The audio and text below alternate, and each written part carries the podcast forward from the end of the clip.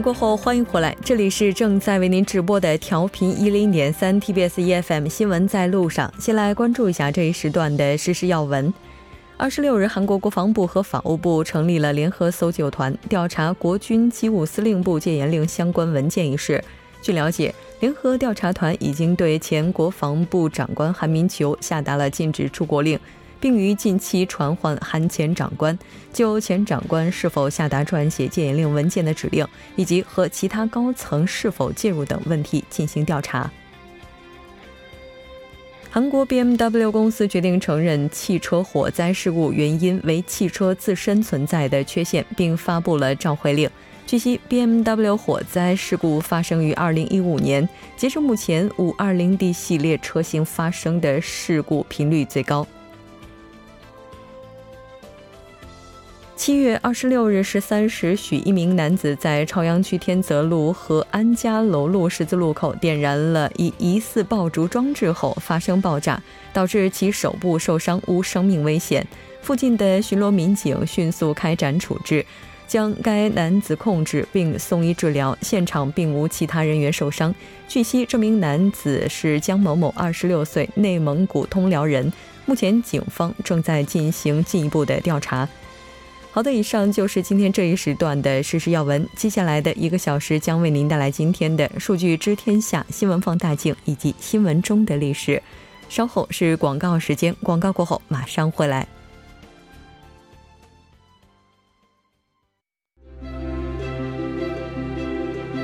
得数据者得天下，知数据者知天下，数据知天下。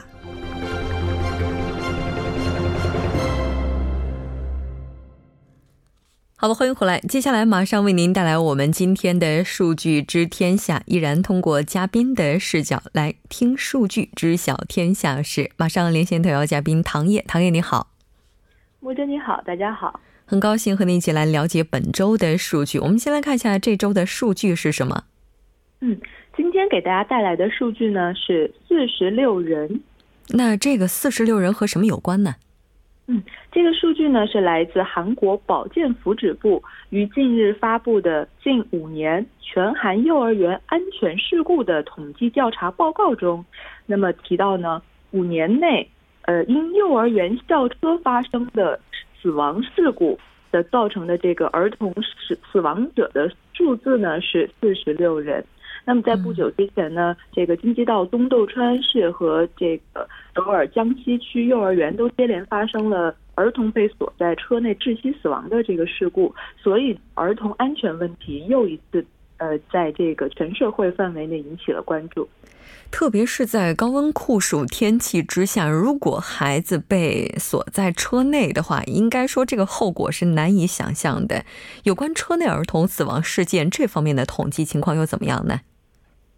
通过这个统计呢，我们看到，二零一三年的这个校车事故呢有五十三起，而呃这个二零一四年到二零一五年呢是高发期，分别发这个发生了一百零一和一百零七起这个校车事故，到了二零一六年呢有所回落，呃降到七十二起，二零一七年呢是下降到了四十八起。嗯，是的。不过呢，在幼儿园发生的这个事故的次数却是在逐年的增加。没错，呃，从幼儿园安全事故趋势图我们可以看到，二零一三年总共发生的这个安全事故有呃四千两百零九起，事故的这个起因呢是撞车或者是火灾所占的这个比率呢是百分之九十八点七。而这一数字呢，在二零一四年和二零一五年也都在急速的攀升中，分别呢是五千八百二十七和六千七百九十七起，直到二零一六年的时候，达到了呃这个最近五年来的顶峰，达到了八千五百三十九起安全事故，而到了二零一七年呢，也还有八千四百六十七起。其中，因为撞车和火灾造造成的这个事故呢，有八千四百一十九起，比率占到了百分之九十九点四，占了绝大部分。那么这五年呢，造成了四十六名儿童的死亡，也让住的家庭饱受了痛苦和阴影。嗯，是的，没错。我们经常说，目前韩国的出生率是越来越低了，但是因为安全事故而导致儿童丧生人数增加的这个趋势却并没有能够有所缓和。除此之外的话，在韩国幼儿园发生的这个刚才您提到的这个事故，哈，应该说是在不断的增加。那当然，这个事故当中它还包括虐童事件，我们之前在节目当中也是提到过的。那这方面的统计情况又怎么样？呢？我们看到呢，这个儿童虐待也是一个值得我们关注的问题哈。通过这个报告的材料呢，我们看到这个数字呢也是在逐年的上升的这么一个趋势。在二零一三年报告的这个虐童事件中呢，呃，虐童事件呢有两百零二起，而到了二零一七年增加到了七百七十六起，增加了近四倍。那么占整个受虐待案件中的比例呢，也从百分之三点零上升到了百分之三点六，并且虐待这个导致儿童死亡的案件，今年也发生了两起。那其实对于儿童来讲的话，他们是处在一个绝对劣势的地位。那这个社会的戾气，不知道是不是都被发泄到了这些孩子的身上？因为其实很多类似的事件，特别是最近发生的，完全可以避免。是的，我们从这个案件的这个回顾上可以看到，哈，像包括东豆川市发生的这个四岁幼儿被忘记在校车上七个小时，婴儿被热死，还有呢，这个首尔江南地区不满十一个月的这个婴儿因为中午不睡觉，被幼儿老师用被子捂住面孔窒息的事件，其实都是这个人为有意或者无意的这种疏忽造造成的。那么无独有偶呢，中国最近也发生了好几起类似这样的案件被舆论报道出来。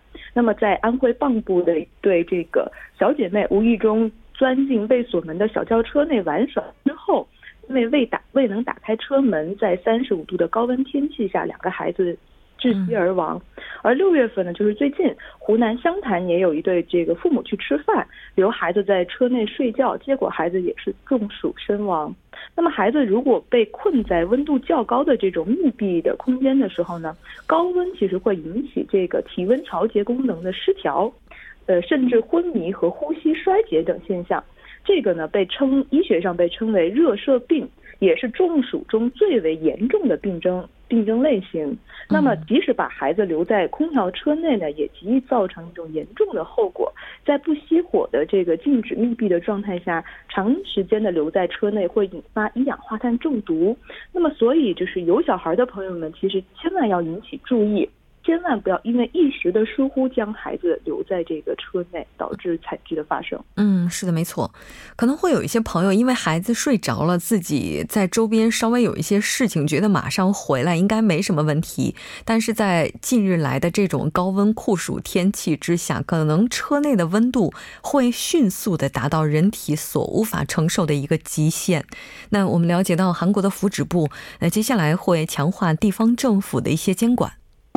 嗯，是的，这个韩国福祉呃，韩国保健福祉部呢，二十四日公布了这个儿童安全紧急应对措施，那么将在这个全韩的二点八三万辆幼儿园校车上呢，义务安装入睡儿童监测装置。那么政府还表示呢，今后幼儿园若发生重大的这种安全事故的话，将会被强制关停。那么预计在年底之前呢，这套这个呃设备都是将会全部安装完成，并且呢，针对这个幼儿教师一天工作十二个小时以上的这种超时工作的恶劣环境，那也提出了整改的意见。嗯，是的。除此之外，我们也看到接下来可能对代班教师啊以及相关人员的培训也是要加强的。没错，这个为了引起幼儿教师们对于儿童安全问题的这个重视呢，福祉部要求全韩的幼师按照从业时间进行有教育培训，并且呢，针对这个刚才我们说的幼师超时工作的问题呢，提出给他们每人一周的教育年假。并将呢这个代班教师教师的人数也扩大至四千八百人。嗯，是的，没错。虽然说这些措施是亡羊补牢，但是我们希望为时还不晚。好的，非常感谢今天唐烨带来的这一期节目，我们下期再见。谢谢，再见。接下来关注一下这一时段的路况、交通以及天气信息。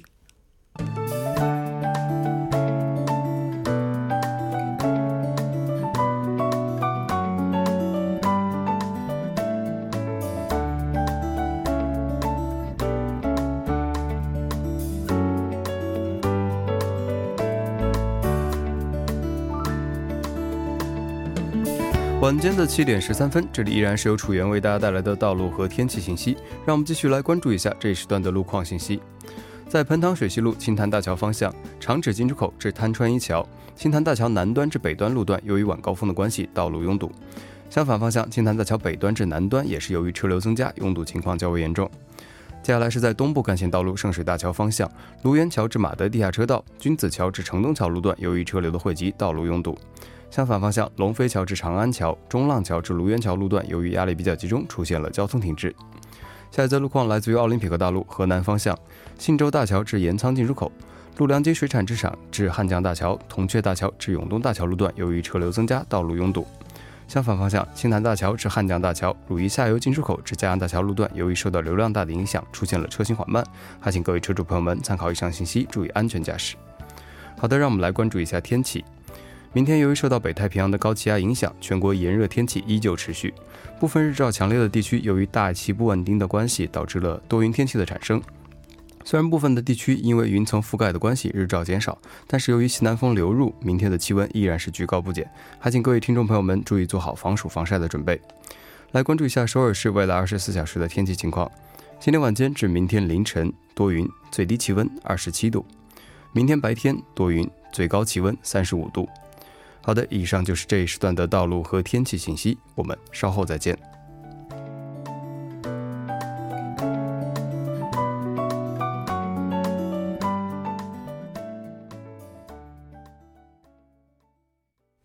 好的，欢迎回来，多角度、全方位为您深入剖析韩中两国实施热点焦点。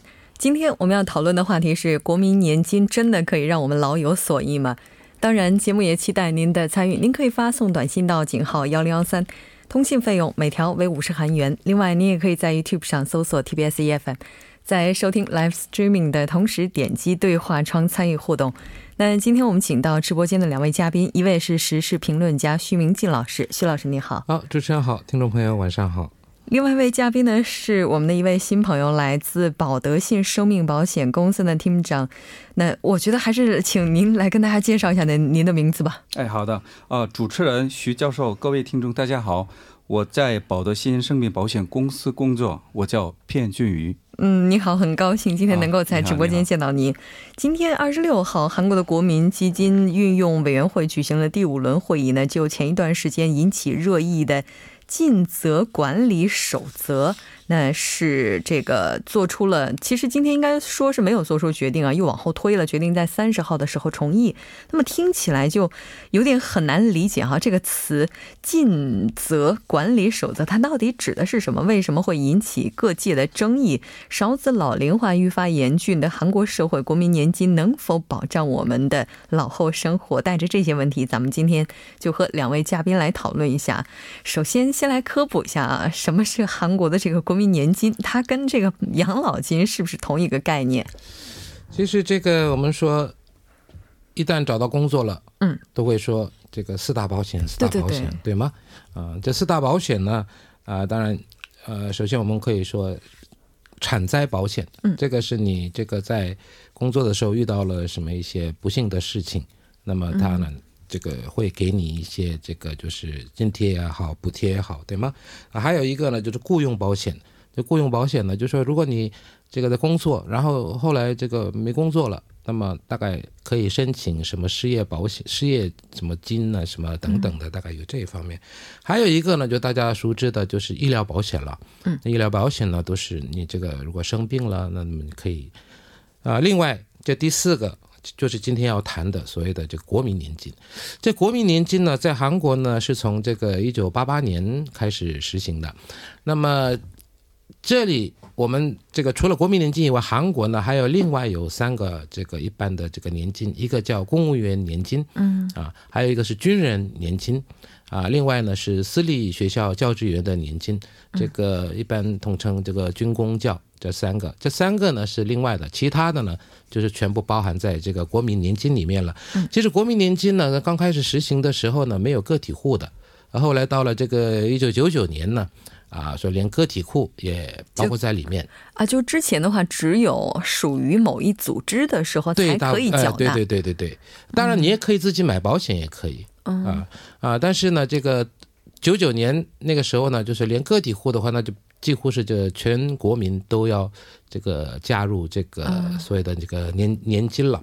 那么这个年金呢，呃，目前这个在运营的这个年金呢，有大概是六百三十五万亿韩元，嗯，就五六百三十五兆，嗯啊，那么这个六百三十五兆呢，现在加入的人有这个两千一百八十二万人。那么目前在领这个年金的呢，有四百四十这个八万人。嗯，那么目前呢，这个这个韩国这个年金的这个基金的规模啊，还还在在世界上排名第三。嗯，啊，第一是日本，那么第二呢是挪威，那么第三是韩国。那么这笔钱呢，当然不是就放在那里给你们的嘛，好像一直在不断的运作。对对对对，运作。比方说，在最多的大概就是。股票、债券，当然国内也有，国外也有，大概以以这种方式，这么加入的呢？就刚才有说了，就是就是有这职场的人，那么他就加入这个呢，一般是拿百分之九，那九里面呢，这公司给你拿一半，四点五，然后你个人拿一半，然后这还有一种就是地区的加入者，这地区呢就是指一般。不是上班的，这大半职场的，嗯，呃，就是个体户的。然后呢，有个任意的可以加入的，你自己想加入，那么你你如果没有这些条件，你可以加入，自己再加入。这个一般家庭主妇了，像这样的人，就这种个人，然后没有任何的所属，对对对对，没有什么收入，这可能是。他的这个配偶给他拿还是怎么样，这不太清楚。还有 最后最后一个呢，有任意继续加入，这什么意思呢？就到了六十岁，那当然现在呢，就慢慢慢慢要提到六十五岁才可以拿嘛。对。那么拿拿那么拿呢，就到了六十岁了。不，现在的话呢，五年再加一年，所以大概现在大概六十一二岁的人才开始可以领。那么你说我不要领？我要再多一点，那么继续再再付，那这个是继续下去。那么到了六十五岁拿的更多一些。现在的情况大概就是这样吧。对，哎，其实我觉得今天在现场的话，我们的片先生应该是专家了，因为毕竟关于这个养老金的一些算法什么的，很多人应该都是一知半解、模模糊糊的。您能不能为大家来介绍一下韩国这个国民年金它到底是怎么算的？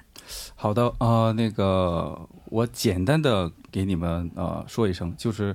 保险费就是根据月基本收入计算，就是如果呃月收入为一百万韩元，嗯，劳动者将支付四万五千韩元，嗯，也就是说就是月收入的百分之啊四点五，嗯，同样公司也支付一样的钱，就是也就是四万五千韩元，这样每个月一共付九万韩元的国民年金，嗯。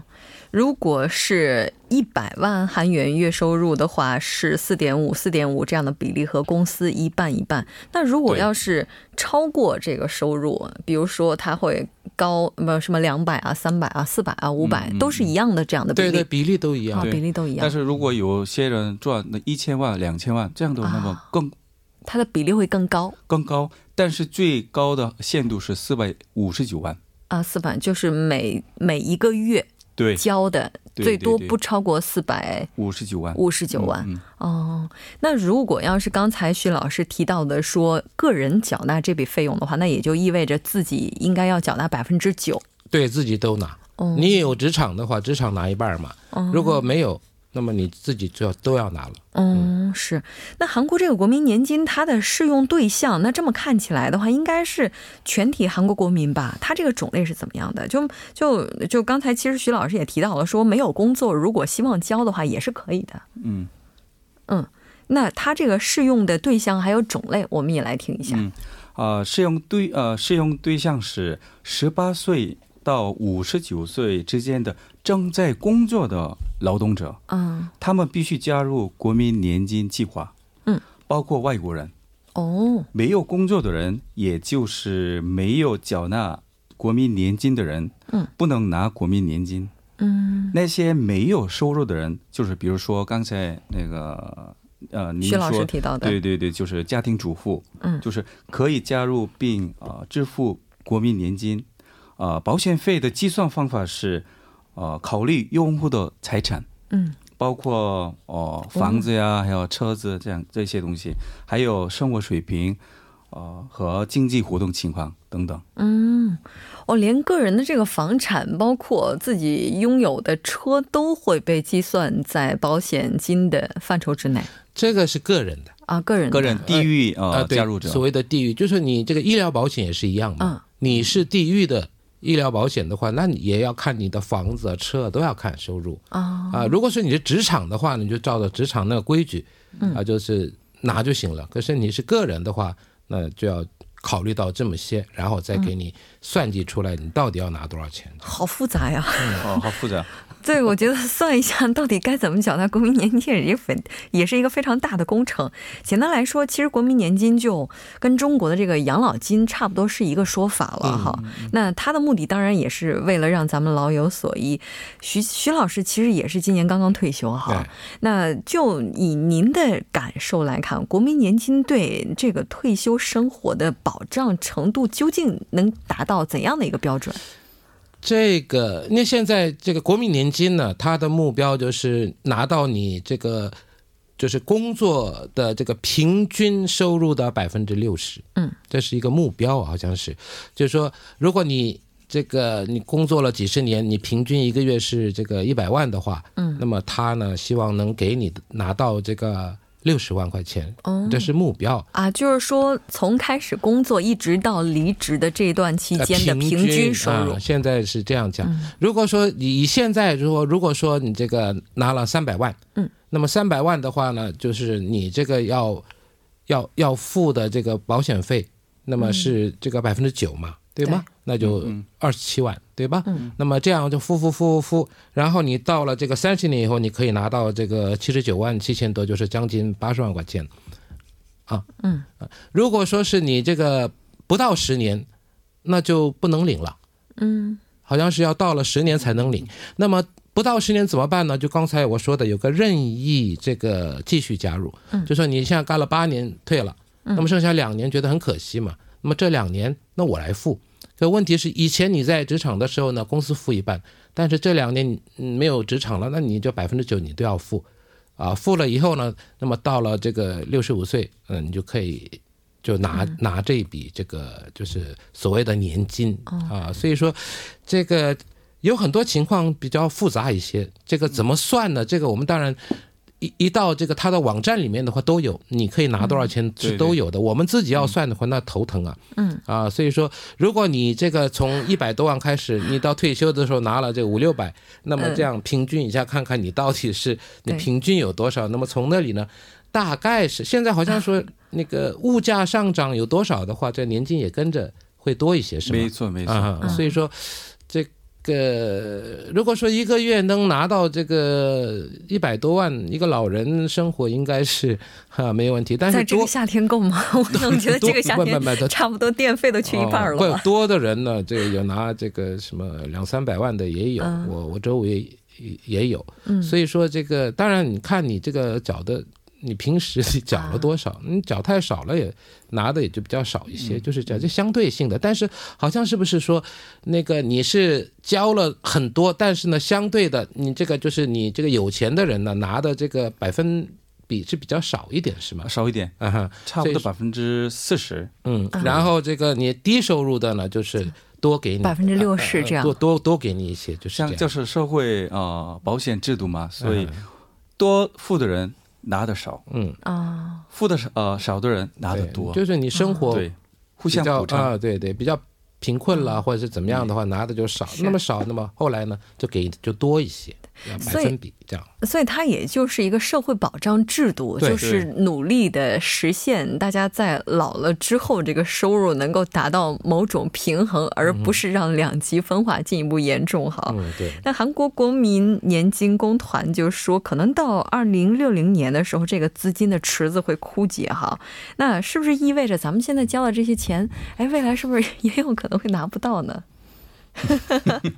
啊，这是一个让人担心的问题。对，就是由于呃老龄化和低生育率，嗯，资金将在二零六零年耗尽，许多年轻人很消极，嗯，呃，认为很难拿到啊国民年金。但是国民年金是一种社会保险啊制度，所以这情况也不一定是这样，对吧？对呀。我们来稍事休息，半年过后继续讨论今天的话题。